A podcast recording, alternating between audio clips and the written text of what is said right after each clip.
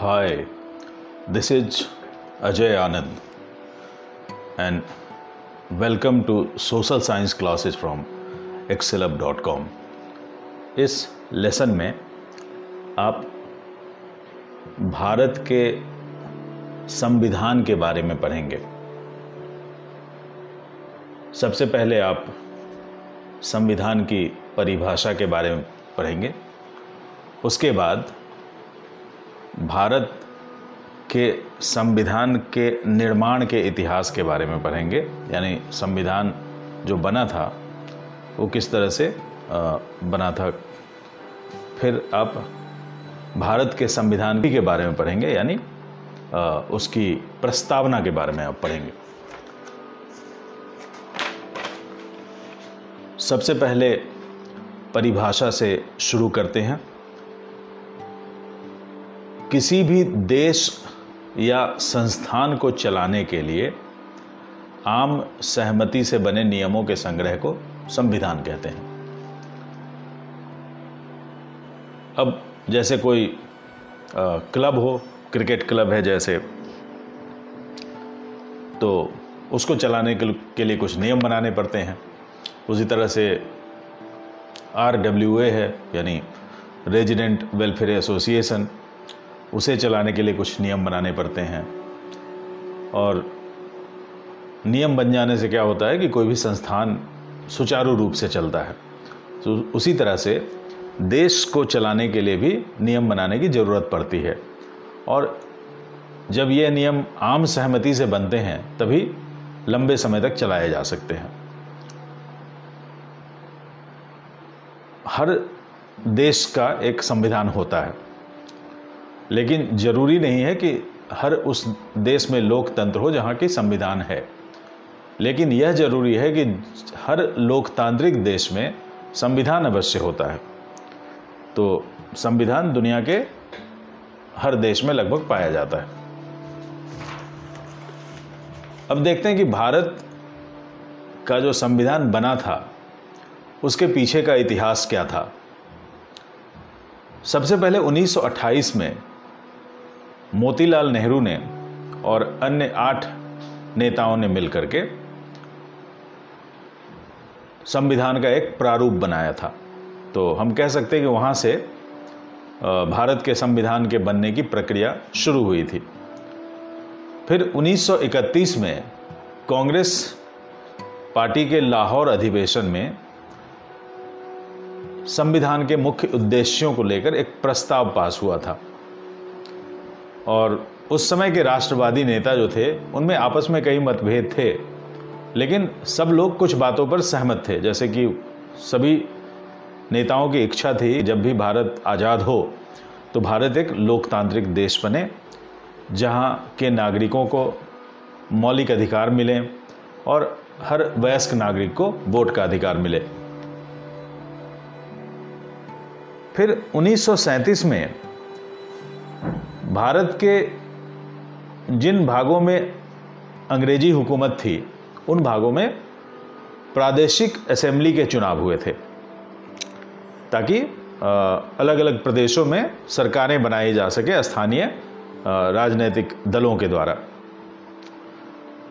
तो ये कहा जा सकता है कि ये जो प्रादेशिक असेंबली के चुनाव हुए थे, यह पूरी तरह लोकतांत्रिक नहीं थे, लेकिन उन चुनावों के बाद जो भारत के राष्ट्रवादी नेता थे, उनको एक मौका मिला कि सरकार कैसे चलाई जाती है, सरकार का कामकाज कैसे चलाया जाता है, उसको सीखने का। और 1937 से लेकर के 1946 तक, यानी लगभग 10 साल के अंतराल तक अलग अलग राजनेताओं ने विभिन्न प्रदेशों में प्रादेशिक असेंबली की सरकारें चलाई। तो उससे एक लाभ यह हुआ कि उनको आप कह सकते हैं कि रेलिवेंट एक्सपीरियंस मिल गया सरकार चलाने का। अनुभव मिल गया कि ठीक है, प्रशासन कैसे चलाया जाता है यह उनको पता चल गया। तो शायद इसलिए जब आज़ादी मिली तो सत्ता का जो हस्तांतरण हुआ भारत में, वह बड़े ही शांतिपूर्व, पूर्ण ढंग से हुआ और बाद में भी कोई ज़्यादा उथल पुथल नहीं हुई। सब कुछ समान रूप से चलता रहा।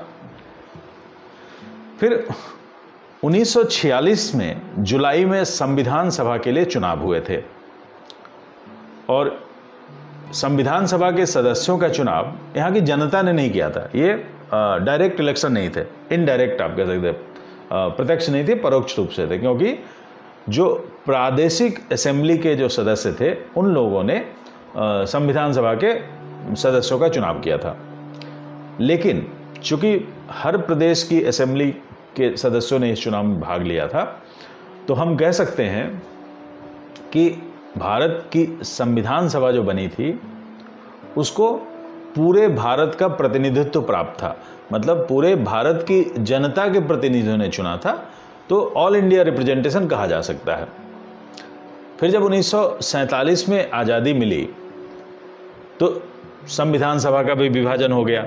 एक भारतीय संविधान सभा अलग बनी। और पाकिस्तान की संविधान सभा अलग बनी। तो भारतीय संविधान सभा में दो सौ निन्यानवे सदस्य थे। फिर इस संविधान सभा की मीटिंग शुरू हुई और मीटिंग पर मीटिंग चलती रही, कई मुद्दों पर बहस होते रहे। और सबसे खूबी ये थी कि जो भी बहस होती थी, जो भी नियम बनाए गए, बड़े ही पारदर्शी तरीके से बनाए, क्योंकि हर मीटिंग का पूरा लेखा जोखा रखा जाता था। सब चीज़ लिखित में दर्ज की जाती थी बातें ताकि भविष्य में कोई समस्या ना हो। और शायद इसलिए और दूसरा कारण है कि पूरे भारत का रिप्रेजेंटेशन था। तो उस कारण से भी जो हमारा संविधान बना वो अगले सत्तर पचहत्तर साल तक मतलब आज तक जो है उसका रेलिवेंस बरकरार है। वह अभी भी बिल्कुल आ, सही ढंग से काम कर रहा है। ऐसी कोई ज़रूरत नहीं आई कि आप बिल्कुल फंडामेंटली यहाँ के संविधान को बदल दें। तो ये हुआ इतिहास फिर 26 नवंबर उन्नीस सौ उनचास को भारत का संविधान तैयार हो गया और 26 जनवरी 1950 को संविधान लागू हुआ, जिसकी याद में हम आज हर साल गणतंत्र दिवस मनाते हैं। अब संविधान की फिलॉसफी के बारे में समझते हैं या दर्शन के बारे में? संविधान की फिलॉसफी का पता संविधान की प्रस्तावना से चलता है या उद्देशिका से? जिसे आप प्रियम्बल या भूमिका भी कह सकते हैं। तो उसमें कुछ मुख्य बिंदु दिए हुए हैं जिससे हमारी हमारे पूरे संविधान के बारे में एक बर्ड्स आई व्यू मिल जाता है। तो प्रस्तावना में लिखा हुआ है आ, लंबा चौड़ा सेंटेंस है जिसके कीवर्ड्स जो हैं वो इस तरह से हैं। हम भारत के लोग प्रभुत्व संपन्न समाजवादी धर्मनिरपेक्ष, लोकतांत्रिक, गणराज्य, न्याय स्वतंत्रता, समानता और बंधुता।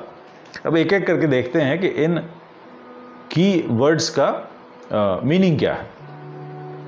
हम भारत के लोग, इसका मतलब हुआ कि जो संविधान हमने बनाया था, जो यहाँ के संविधान निर्माताओं ने बनाया था, वह भारत के लोगों ने मिल के बनाया था, क्योंकि भारत के लोगों के प्रतिनिधियों ने बनाया था।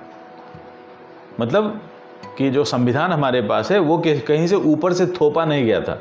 कहीं ऊपर से आकाशवाणी नहीं हुई, वरदान नहीं आया, किसी राजा ने या किसी दूसरे देश के प्रशासक ने हमें वो संविधान नहीं दिया। हमने खुद बनाया अपना संविधान।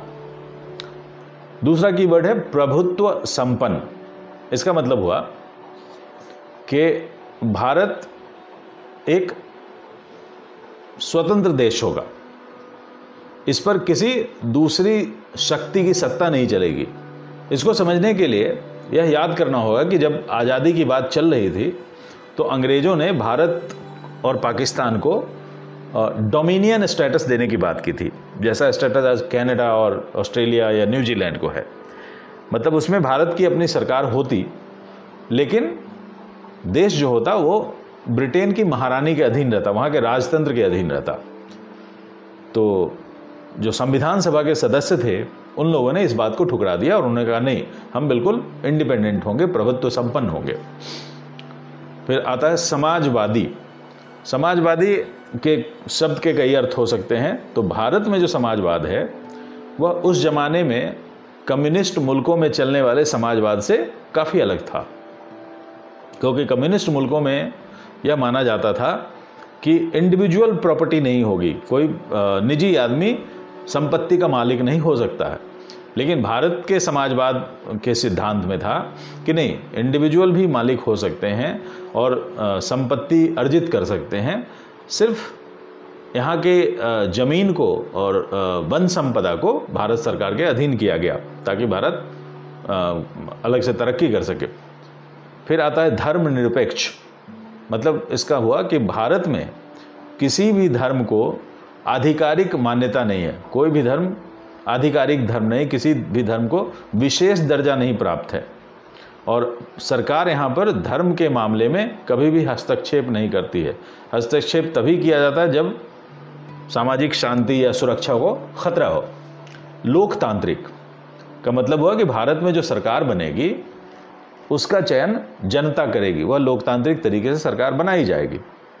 फिर आता है गणराज्य। गणराज्य का मतलब हुआ?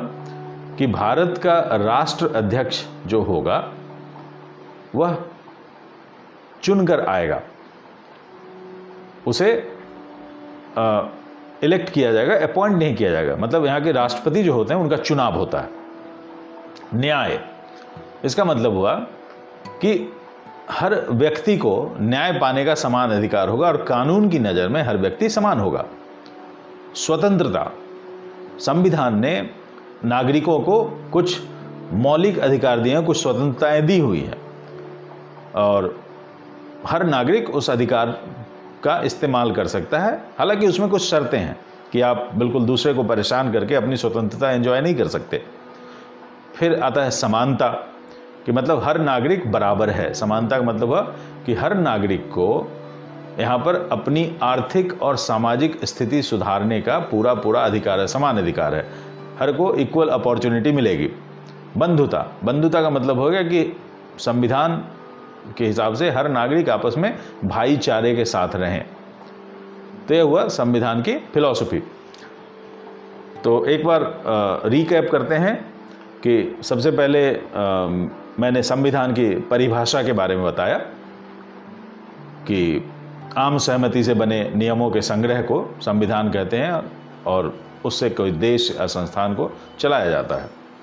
उसके बाद भारत के संविधान के बनने के इतिहास के बारे में बताया और आखिर में संविधान की फिलॉसफी के बारे में बताया, जिसमें संविधान की प्रस्तावना के जो कीवर्ड हैं, उनका अर्थ क्या है उसके बारे में मैंने बताया। इस लेसन में इतना ही। Thank you.